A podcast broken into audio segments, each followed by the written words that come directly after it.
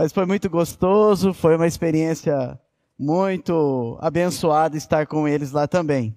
Eu quero convidar você que está em casa aqui a abrir a sua Bíblia ah, na carta que o apóstolo Paulo escreveu aos Efésios, capítulo 4, e nós vamos fazer a leitura deste texto a partir do versículo 17.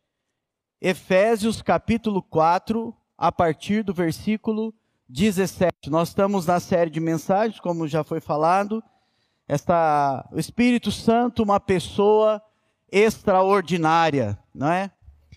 Efésios capítulo 4, versículo 17 em diante, o apóstolo Paulo escreve essa carta para chamar a atenção daqueles irmãos a respeito da vida deles com Deus, mas a respeito da vida deles que desembocava, obviamente, na vida real do dia a dia daqueles irmãos e daquela igreja. Ele diz: Assim eu lhes digo, e no Senhor insisto. Olha só que interessante. E no Senhor insisto, que não vivam mais como os gentios, que vivem na inutilidade dos seus pensamentos eles estão obscurecidos no entendimento e separados da vida de Deus, por causa da ignorância que estão devido ao endurecimento do seu coração.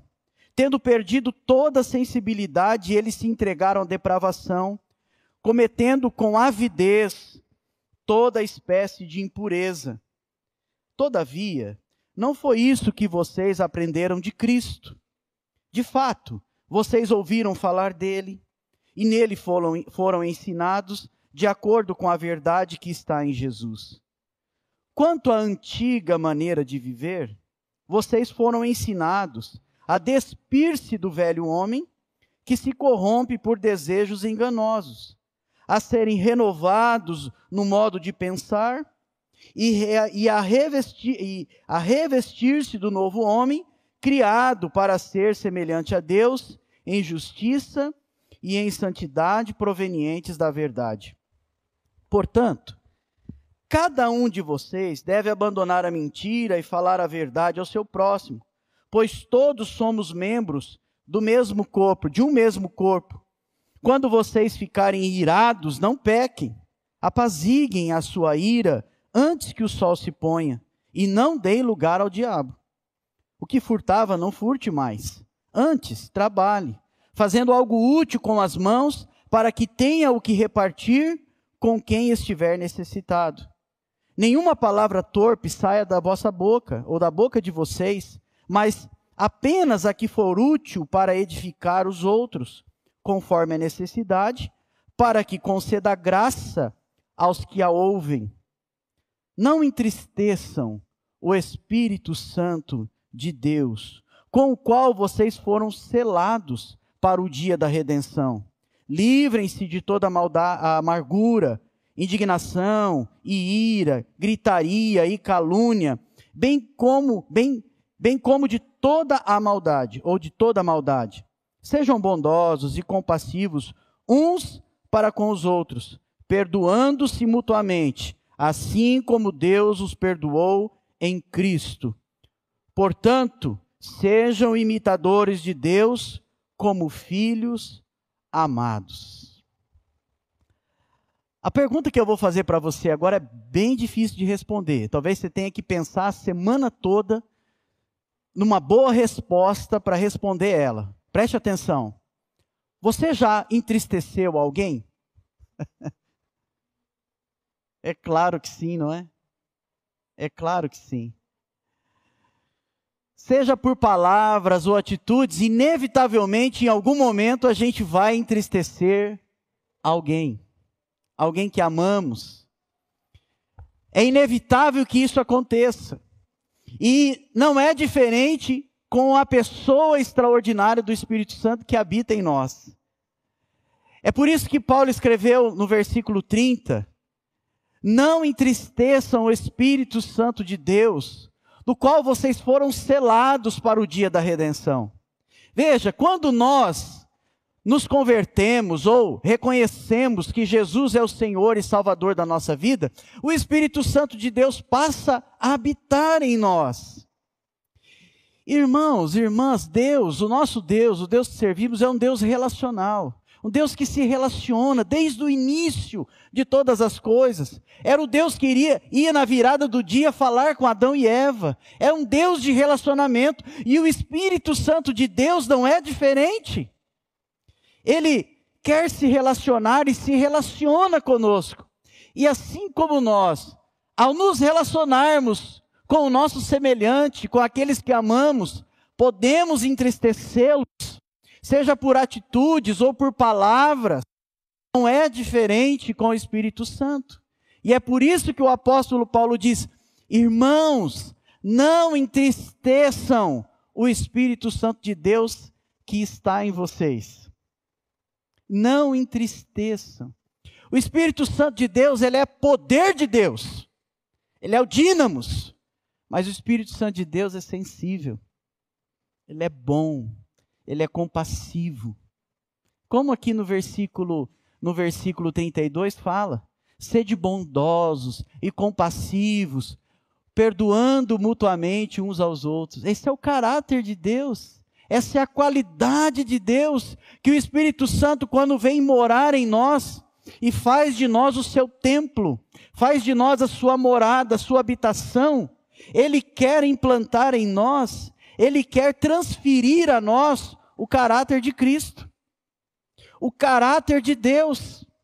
É por isso que no versículo, aqui no versículo 24, quando ele diz: Irmãos, se revistam do novo homem, que é semelhante a Deus em justiça e em santidade. Porque a presença do Espírito Santo de Deus em nós revela e trabalha em nós o caráter de Deus, o caráter de Cristo, para que sejamos como Ele, a semelhança dele. Mas o nosso tema de hoje, é, que vai ser projetado aqui, é este: entristeci o Espírito Santo. E agora? Entristeci o Espírito Santo. E agora? O Espírito Santo vai sair de mim, o Espírito Santo vai me deixar, o Espírito Santo não vai mais ministrar a minha vida. Pelo contrário, ele continua lá onde um dia ele recebeu permissão para estar. A Bíblia diz, é muito clara: não entristeçam o Espírito Santo de Deus, o qual vocês foram selados. E este selo é como um penhor, é como uma garantia da herança que temos em Cristo Jesus, que é a vida eterna, que é o privilégio que temos, temos de sermos chamados filhos de Deus. É isso que Paulo conclui quando ele diz no capítulo 5:1: Sede imitadores de Deus, como filhos, filhos amados que vocês são agora. O Espírito Santo de Deus não vai abandonar, não vai sair. Mas o Espírito Santo de Deus, nós não vamos ter um bom relacionamento. Não vai crescer, não vai desenvolver uma boa amizade, um bom relacionamento, assim como nós vimos no domingo passado sobre deixe-se encher do Espírito Santo de Deus. É uma ação que vem de Deus na nossa vida. Não é algo que fazemos então ele é derramado, mas é a nossa dedicação a ele, o nosso desejo de amar o Senhor, em que há uma permissão para que o Espírito Santo de Deus nos enche. Agora, cheios do Espírito Santo de Deus, e o crente cheio do Espírito, o homem e a mulher crente cheio do Espírito, não quer entristecer o Espírito Santo, não quer trazer dor ao Espírito Santo, mas sim alegria. É por isso que Paulo é enfático: não entristeçam o Espírito Santo de Deus, pelo qual vocês foram selados para o dia final, para o juízo final, para o dia da redenção. E aí, Paulo, ao escrever esta carta, ele inicia trazendo a memória daqueles irmãos a respeito da sua velha vida. Ele diz: irmãos, e no Senhor insisto, não vivam mais como antigamente, não vivam mais como os gentios.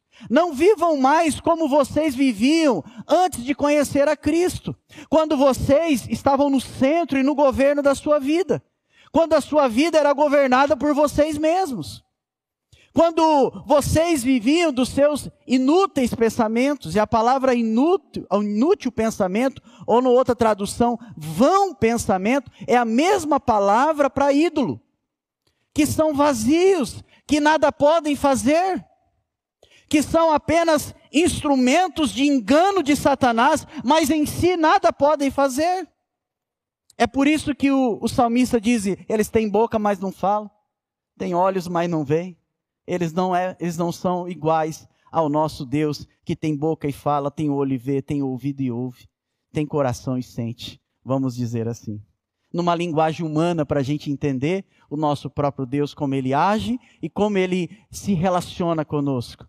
É por isso que Paulo está trazendo à memória: olha, vocês antes viviam obscurecidos no entendimento. Irmãos, é muito difícil para uma pessoa entender o que é ter um viver santo semelhante a Deus se ela ainda não é convertida.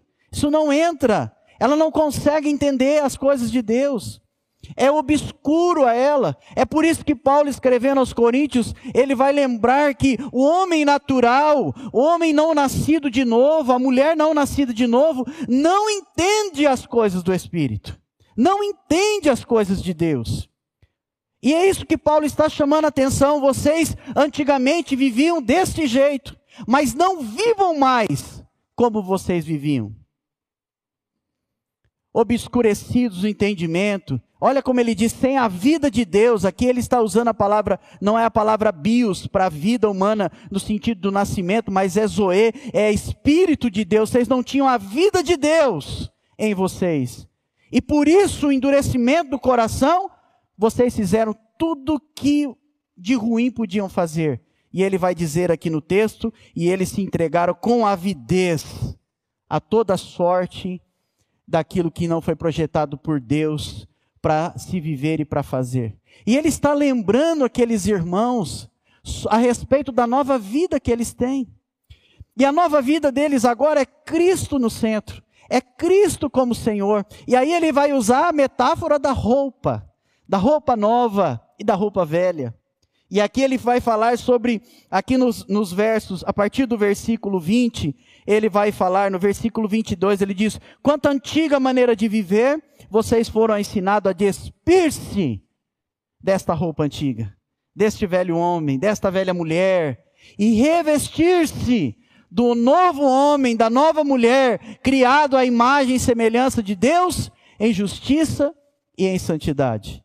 Ele está lembrando aqueles irmãos, veja, ele não está escrevendo para ímpios, para incrédulos, ele está escrevendo para crentes em Jesus. Ele está exortando a comunidade dos Efésios, crentes em Jesus, a que vivam, não como antigamente, mas a que vivam da nova vida, da nova roupa que agora eles têm. Tem uma imagem muito bonita, você acha na internet ela, é uma pessoa, é uma pessoa que ela está assim e Cristo está atrás dela colocando uma nova roupa nela. É essa a ideia de Jesus coloca uma nova roupa em mim e você. Ele implanta em nós, pelo Espírito Santo, o caráter dele, a vida dele, a zoe dele. E aqueles que viviam de forma inútil, agora entendem o seu propósito na face da terra, que é viver para o louvor da glória de Deus. A mesma coisa que Paulo fala aqui no capítulo 1 de Efésios. Fomos criados para o louvor da glória de Deus. Amém? Amém? Você foi criado para o louvor da glória de Deus? Eu fui, amém? Mesmo quando eu não entendi, depois eu passei a entender. Antigamente a gente não entendia as coisas de Deus, mas agora nós entendemos, porque o Espírito Santo que habita em nós nos ensina, ilumina a nossa mente. Paulo fala isso no capítulo 1, ele diz: Eu oro para que o coração e a mente do coração de vocês seja iluminada e revelada a vocês a glória de Cristo. Antigamente nós éramos sem a vida, mas agora temos a vida. Essa é ideia da roupa nova, da conversão, da nova vida em Cristo. Essa é uma ação de Deus na nossa vida. Quando nós abrimos os nossos lábios e, e, e confessamos a Jesus como Senhor da nossa vida, Ele nos dá a vida dele através do seu Espírito. E juntamente, Ele nos dá uma nova roupa. É por isso que Paulo está dizendo, olha só o versículo 20, e aí ele usa a palavra aí, a conjunção todavia, para falar o oposto daquilo que ele estava dizendo antes. Ele diz: todavia, não foi assim, não foi isso que vocês aprenderam de Cristo. Agora vocês são diferentes. Antigamente vocês estavam no centro, no governo. Agora Cristo está no centro, no governo da vida de vocês. Ele é o modelo. Ele é o padrão. Ele é quem a gente tem que olhar. É Ele em quem a gente tem que se inspirar. É Ele em quem a gente tem que co co copiar. É o padrão, é o modelo, é Jesus Cristo, nosso Senhor e Salvador. É isso que Paulo está dizendo, que ele diz: todavia, não foi isso que vocês aprenderam de Cristo. De fato, vocês ouviram falar dele. Aquela comunidade tinha recebido a pregação do Evangelho. Aquelas pessoas tinham crido na pregação do Evangelho. Olha, se você olhar Efésios 1, versículo 13, vai dizer assim: Quando vocês ouviram e creram na palavra da verdade, o Evangelho, a Jesus, o Evangelho que os salvou, vocês foram selados com, com selados em Cristo com o Espírito Santo da promessa. Vocês ouviram o Evangelho, vocês foram então instruídos nele.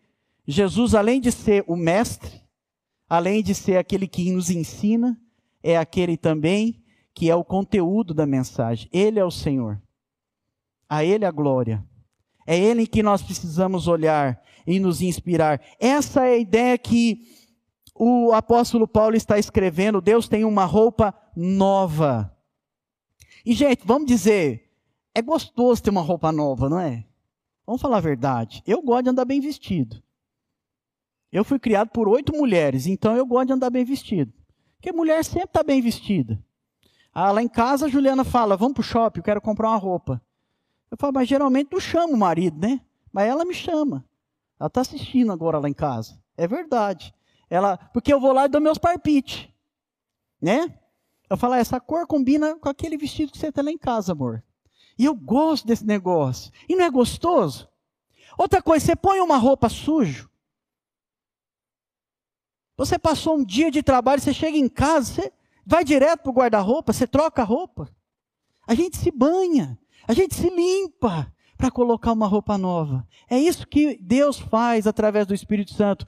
Que a Bíblia diz que o Espírito Santo nos regenerou.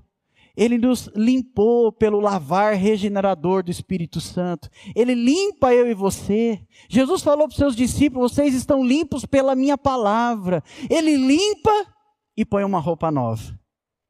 Amém? Ele põe uma roupa nova. Paulo está lembrando aqueles irmãos e o que traz tristeza para o Espírito Santo, meus irmãos, é que na verdade muitas vezes a gente tem a roupa nova para usar e a gente continua usando a roupa velha. Ou a gente não se limpa e quer usar a roupa nova que Cristo dá. Não dá certo. Não é assim que Deus planejou.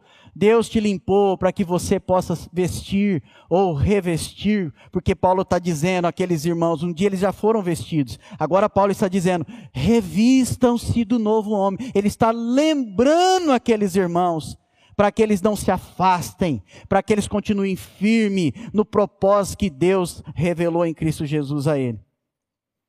Esse é a beleza deste texto está em nos relembrar que em Cristo Jesus ele nos deu uma roupa nova.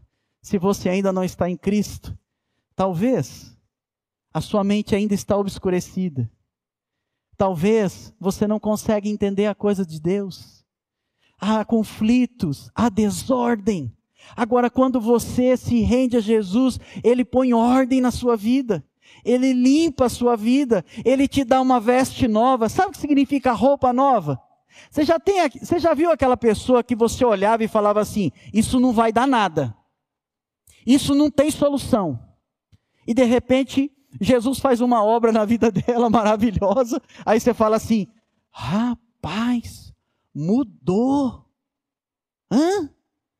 Eu tinha duas vizinhas. Uma morava, uma morava na frente da outra. É a dona Iracema e a dona Margarida. E eu me lembro muito bem que quando eu passava, elas eram vizinhas assim, bem, bem amigas. E não falavam muito, não. Eu me lembro que eu passava, elas falavam assim, lavar o trombadinha. E eu ia, eu ouvia isso levando lá o, o, a casinha do santo, porque a, a novena passava lá, né? Na, na região.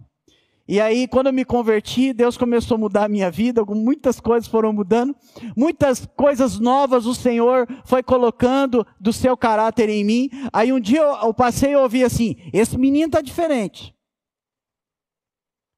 Porque a boa obra que Deus começa em nós, Ele é fiel para terminar. Aquele que está em Cristo é uma nova criatura. As coisas velhas passaram e coisas novas surgiram. Deus não reforma ninguém. Deus faz a gente novo novamente. É isso que o apóstolo Paulo está lembrando a gente. Você foi feito novo para viver uma vida nova. E nesta vida nova, você revela quem Deus é.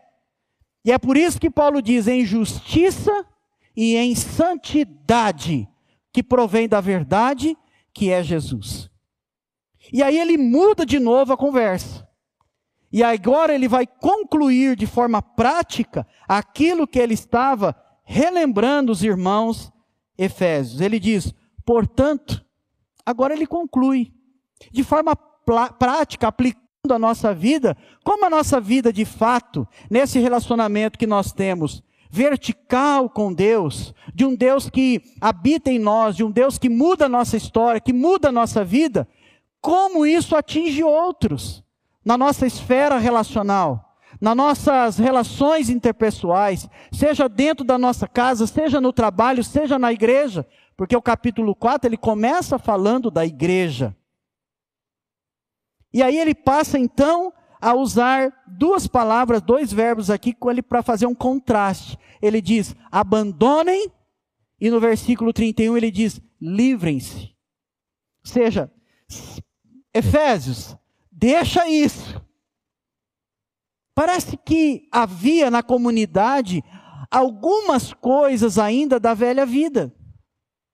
Parece que haviam influências da, da, da cidade, da maneira de ser daquele povo daquela época, que, olha, em muitas coisas não eram diferentes de nós. Da maldade, da injustiça, da imoralidade, da corrupção, do engano, das misturas que existem no mundo moderno de hoje, as influências que nós recebemos. Efésios era uma cidade multicultural, era uma cidade portuária, recebia muitas pessoas de muitas nações. Lá era o grande templo da deusa Diana e as suas prostitutas cultuais. Irmãos, a coisa era tão feia que o pastor Evandro, essa semana a gente estava conversando, ele me lembrou, porque eu tive, fiz, eu tive o privilégio de conhecer a cidade de Éfeso, lá na Turquia, e tem um, uma, uma pedra assim, um, que o homem que colocasse o pé lá e o pé fosse maior, ele tinha todo o direito de usar e abusar. Só que o pé era bem pequenininho assim. O pé é bem pequenininho. Ou seja, a partir dos 13 anos, um homem poderia fazer o que ele quisesse. E a gente olha para a nossa pra vida moderna hoje, não é tão diferente, não. É diferente em muitos aspectos, sim. Mas em outros é a mesma coisa. Porque o ser humano caído está na sociedade. O homem não redimido, o homem não transformado, ainda está aí. É por isso que pregamos o Evangelho de Jesus Cristo. É por isso que anunciamos a salvação para que Deus, pelo poder do Evangelho, possa transformar vidas. Tornar-se um cristão, tornar-se um cristão é uma mudança radical. Pastor John Stott tem muitos livros bons que você pode ler. Ele diz: tornar-se um cristão é uma mudança radical, que inclui os valores, os alvos da vida e o conceito da vida também. É preciso mudar. E é por isso que Paulo diz: portanto, abandone a mentira e fale a verdade. Gente, ele vai falar, ele vai dar uma lista que poderia ser muito maior, e ela é muito maior na Bíblia, aqui em Efésios, Colossenses, em outros textos das cartas pastorais. Na Bíblia toda tem valores e princípios que nos ajudam e nos ensinam a sermos semelhantes a Deus no seu caráter. E nós entristecemos o Espírito Santo de Deus quando não vestimos a, no a nova roupa e andamos com ela. E vivemos de acordo com o padrão que é Jesus. Mas quando nós vestimos a nossa, a, a, a nova roupa e vivemos segundo o padrão de Cristo, nós agradamos, nós alegramos, o nosso relacionamento com o Espírito Santo cresce.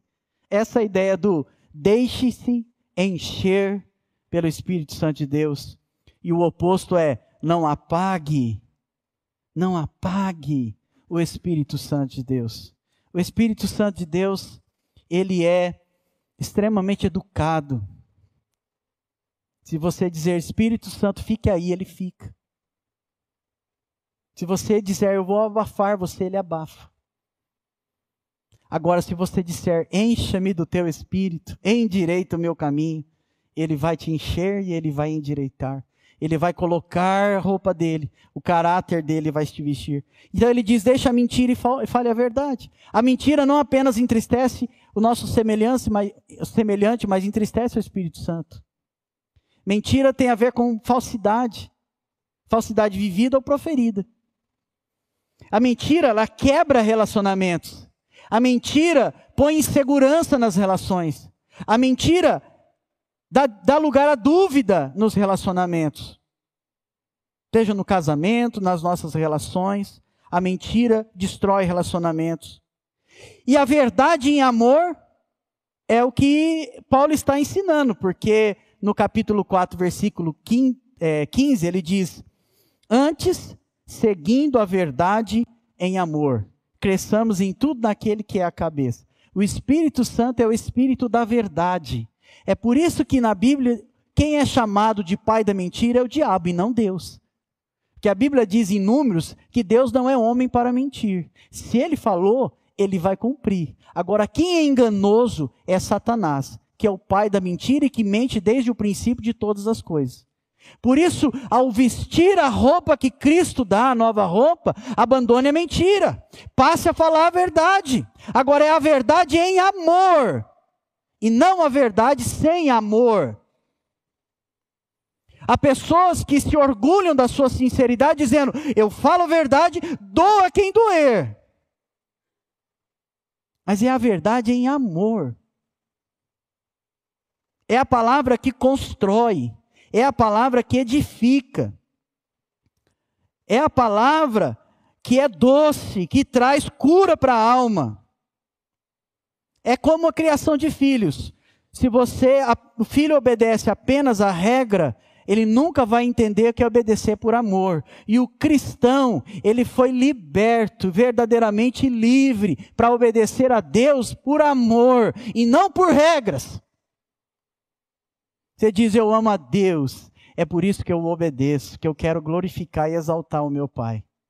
Agora, de não, pastor, eu estou cumprindo certinho as coisas, ó. Ixi, ó, eu tenho uma lista lá na minha parede que eu falo, não furtarás, não brigarás, não mentirás, não não sei o quê, não não sei o quê. Não é, é por amor. Porque Paulo não está falando de santidade dentro da igreja.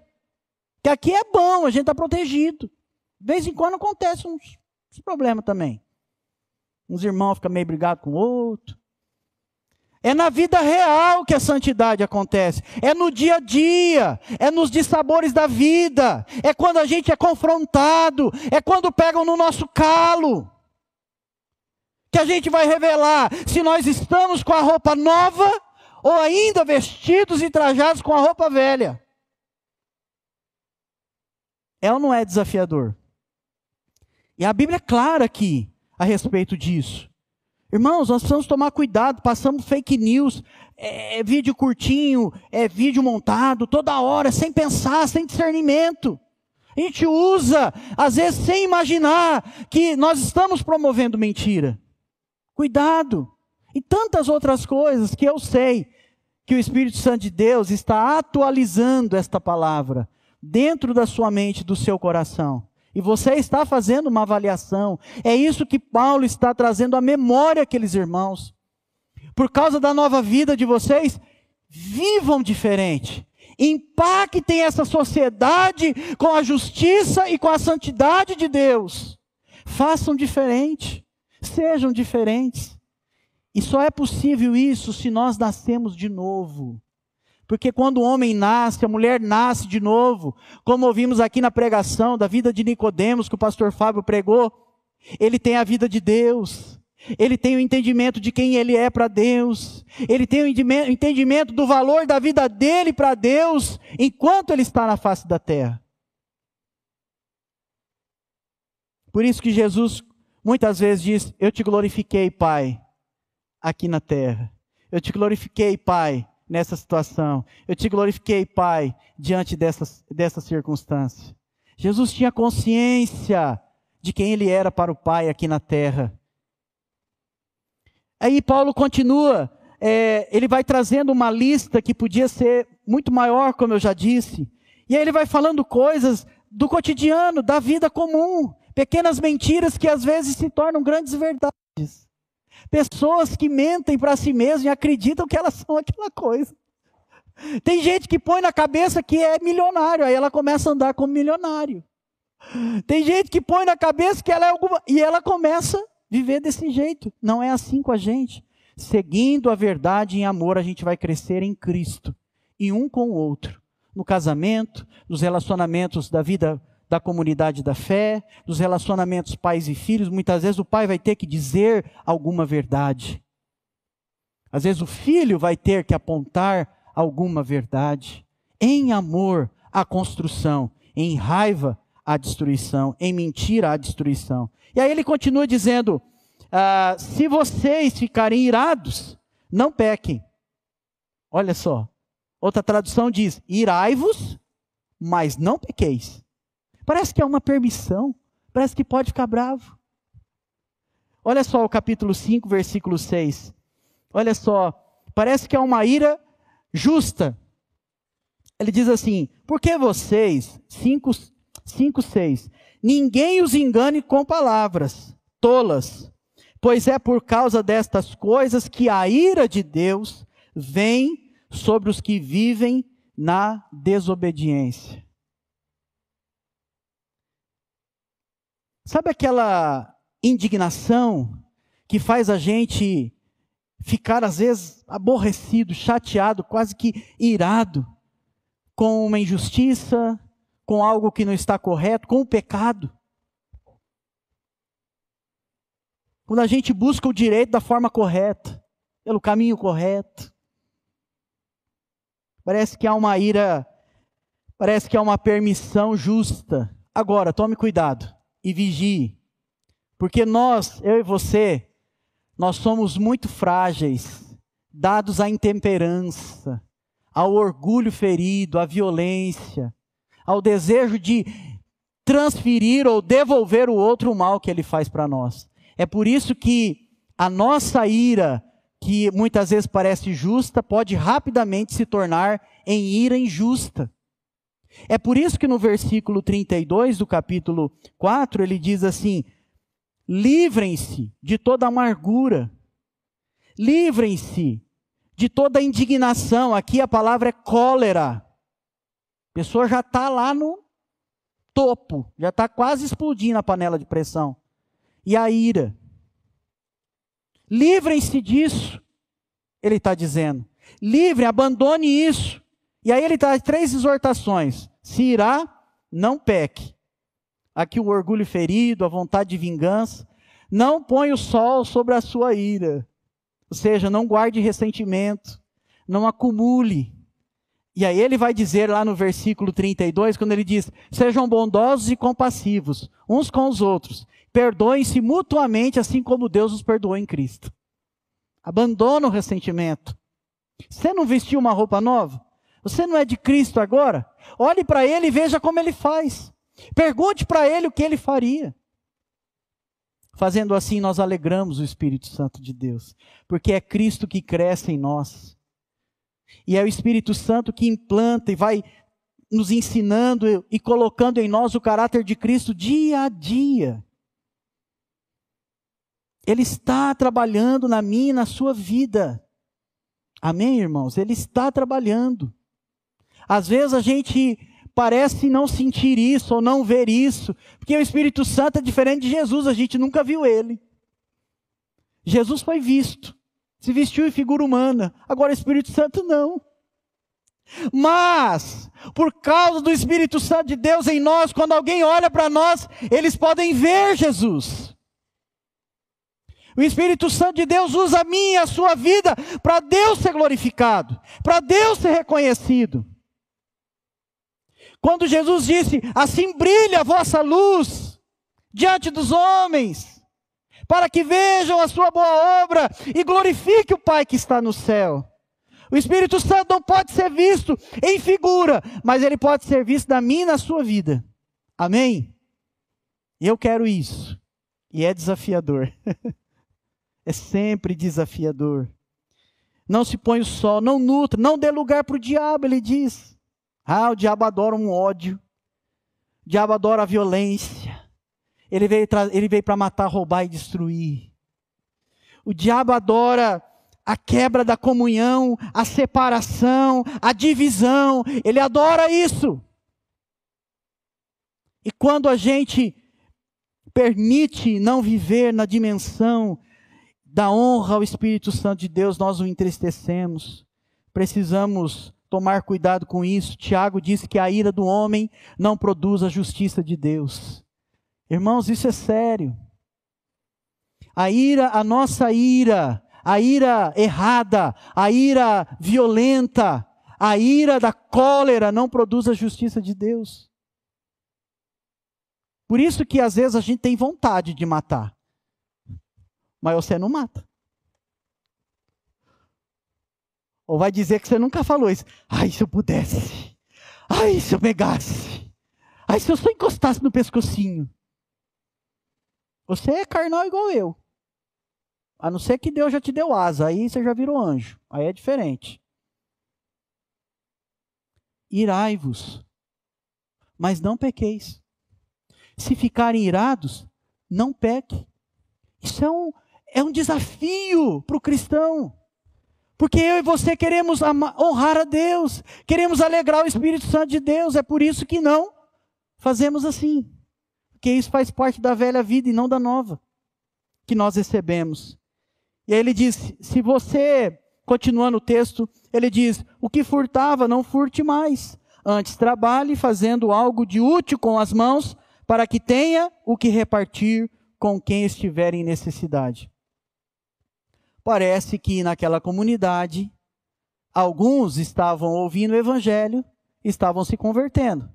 Gente que vinha do crime, gente da bandidagem, porque Paulo está dizendo: não furte. Se você furtava, agora trabalhe. Faça uso das suas mãos. Tenha para você e tenha para ser uma bênção na vida do outro. Há uma frase do Dr. Russell Champlin que, para mim, ela é. Eu estava pesquisando esta mensagem, pedindo a Deus que Ele falasse ao nosso coração, e diz assim: que a igreja jamais foi uma espécie de clube exclusivo para elementos respeitáveis da sociedade. A igreja jamais foi um clube exclusivo para elementos respeitáveis na sociedade. Antes, ela sempre foi, e ao meu ver, sempre será, um lugar onde indivíduos anteriormente corruptos tiveram um encontro com o Salvador, que os redimiu, que os restaurou e que deu vida nova a eles. Por isso, Paulo diz: não furte mais, não roube mais, trabalhe e seja uma bênção na vida de outras pessoas. Irmãos, quando me converti, eu tinha 16 anos de idade. E eu tinha abandonado a escola já fazia bastante tempo. E eu me converti, e aí alguém me ajudou aqui na igreja, dizendo: você tem que voltar a estudar, moço. Não pode. Crente é bom demais, né? Porque crente é tudo correto. Ah, beleza. Quando nós estamos sem Cristo, nós estamos tudo perdidos. Mas em Cristo, olha, as coisas ficam boas demais. Aí voltei a estudar. E eu, preparando essa mensagem, eu lembrei disso. Sabe o que eu estava fazendo comigo mesmo? Roubando de mim o meu futuro. E às vezes, irmãos, a gente rouba de nós mesmos. A gente rouba tempo, a gente rouba oportunidades, a gente rouba tantas coisas que Deus quer fazer na nossa vida, a gente rouba tempo de estar com Ele na palavra, de estar com Ele na oração, e a gente vai roubando, furtando oportunidades tão singulares na nossa vida que às vezes passam. Abandonar a escola me fez um mal danado. Graças a Deus que ser crente, Deus faz as coisas boas na vida da gente. Mas eu paguei um preço duro por causa disso. Na academia, na faculdade, paguei um preço muito cruel por ter abandonado os estudos muito cedo. Foi muito difícil. De vez em quando eu falo umas palavras erradas aí, mas é só de brincadeira, porque senão lá em casa eu apanho. De brincadeira também. Ela fala assim: você falou um negócio errado lá. E nós vamos permitindo que Deus vá trabalhando em nós. Não roube seu tempo. Não roube o tempo com Deus. Não furta. Parece que furtar é só entrar na residência de alguém ou roubar alguém na rua. É muito mais que isso. Não roube de você. Não roube da fidelidade a Deus. Que a tua fidelidade a Deus abençoa outras pessoas. Às vezes a gente só nega o imposto. Ah, é muito difícil, a gente paga muito. Agradeça a Deus que está recebendo muito, por isso você está pagando muito. Um dê jeitinho. Honra a Deus com a sua vida, nas pequenas e nas grandes coisas. Quando ninguém está vendo ou quando todos estão de olho em você. Honre a Deus. Honre a Deus. E aí ele, para terminar, e meu tempo também se vai, e para terminar, ele diz: nenhuma palavra torpe saia da boca de vocês, antes apenas a que for útil para edificação, para edificar os outros, conforme a necessidade, para que conceda graça aos que a ouvem. Irmãos, uma das coisas que revelam que nós somos criação de Deus é a fala. Porque Deus fala. Um dia Deus disse no início de todas as coisas: haja luz e houve luz. A fala é um presente de Deus, mas pela fala nós abençoamos e pela fala também nós amaldiçoamos, como diz Tiago. Bendizemos a Deus e amaldiçoamos os homens que são a semelhança de Deus. Precisamos, às vezes a pessoa fala assim: ih, aquele ali não converteu o bolso ainda. Precisamos converter o nosso coração, a nossa mente, o nosso bolso e a nossa boca. A boca muitas vezes precisa de conversão também. Precisa de conversão também. Eita desafio para a nossa vida. Há palavras que ferem como espada, mas a língua do sábio traz cura. Provérbios 12, 18 fala isso. Para que conceda graça, a nossa palavra tem que ser bênção. Isso que não quer dizer que é, tem ausência de correção, tem ausência, às vezes, de apontar um pecado, de apontar um descaminho. Não.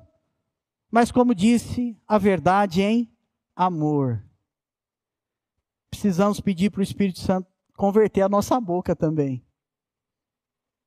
Quando eu me converti, é, o pastor Juliano me levou para dar um testemunho numa igreja pequena, lá em Paraguaçu Paulista uma igreja bem tradicional.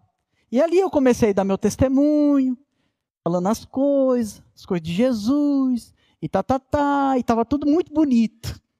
De repente eu comecei a sortar. Puf! Eu vou fazer só para vocês entenderem que aparece na televisão. De repente eu estava falando e pip, pip, pip, o pastor, o pastor de lá começou a vermelhar. Eu não entendia muito bem, porque o pessoal estava meio assim, né? e eu não tinha a boca convertida ainda. e foi uma tragédia. eu tive que ouvir de Paraguaçu até aqui. Discipulado rápido sobre como não falar a palavra torpe. não foi fácil, não. Mas Jesus vai mudando a nossa vida. É como se Paulo estivesse falando assim para nós, aqui do versículo, quando ele fala, é versículo 23, a serem renovados no modo de pensar, é como se ele estivesse dizendo assim: permitam-se ser renovados cada dia no modo de viver de vocês, à semelhança de Cristo. Irmãos, a palavra é muito importante. Quando a gente está em célula, por exemplo, tem um momento do que? Da e? Da edificação. É o momento da fala, é o momento do compartilhar, é o momento de ser bênção e abençoar, é o momento de expor a necessidade, é o momento profundo na vida da célula, é o momento de compartilhar. Mas às vezes também nós temos que pedir para que Deus trabalhe na nossa boca, porque às vezes a gente é muito crítico. A gente critica a igreja por qualquer coisa. A gente fala, ah, aconteceu um negócio que não poder. Oh, oh, as pessoas se sentem no direito. Quem escuta mais não é você, sou eu e os pastores, né? É claro. A gente paga o pato, às vezes. Irmãos, precisamos ter a palavra de elogio também. As palavras agradáveis são como favo de mel, diz Provérbios são doces para a alma e trazem cura aos ossos. Ou seja, mais íntimo da gente, traz cura.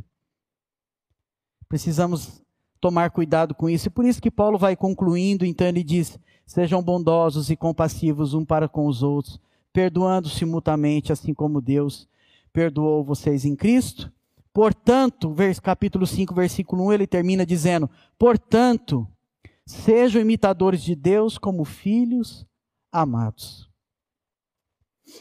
O tema é entristecer o Espírito Santo. E agora? e agora? E agora, irmãos? Depois da gente ouvir tudo isso, do desafio dessa mensagem, falar sobre esse tema, dispor este texto para o nosso coração, é confesse, arrependa, volta a imitar aquele que te criou para ser parecido com ele. Semelhantes a ele em justiça e em santidade. Aqui dentro, lá fora, aonde quer que nós estejamos. A Bíblia diz que se nós confessarmos o nosso pecado a ele, aquilo que tem entristecido o Espírito Santo de Deus que habita em nós, ele é fiel e justo para nos perdoar os pecados e nos purificar de toda injustiça. Ele é aquele que vai nos fazer lembrar, em João 14, tudo aquilo que Jesus deixou para nós e nos ensinou. Ele é aquele que vai te incomodar em determinados momentos da vida e vai te levar ao arrependimento, ao constrangimento. Aqui há uma lista muito pequena, a vida é muito dinâmica, cheia de desafios maravilhosos para nós crescermos também em Deus. Muitas vezes algumas pessoas olham dificuldades como algo muito ruim. Olha ela como obstáculo também a ser superado pela graça é, é, de Deus. Deus às vezes permite que coisas aconteçam na nossa vida para trabalhar em nós. Então, meu desafio para o seu coração nesta noite é: arrependa-se. Você foi criado para alegrar o Espírito Santo de Deus, não para entristecer. É por isso que Paulo diz: não entristeçam o Espírito Santo de Deus, que está em você, que habita em você, que ama você, que deseja ver você parecido com Jesus, que deseja ver você mais e mais e mais e mais perto do Pai. Porque é Ele que nos lembra constantemente que somos filhos amados de Deus como Romanos capítulo 8 nos ensinou.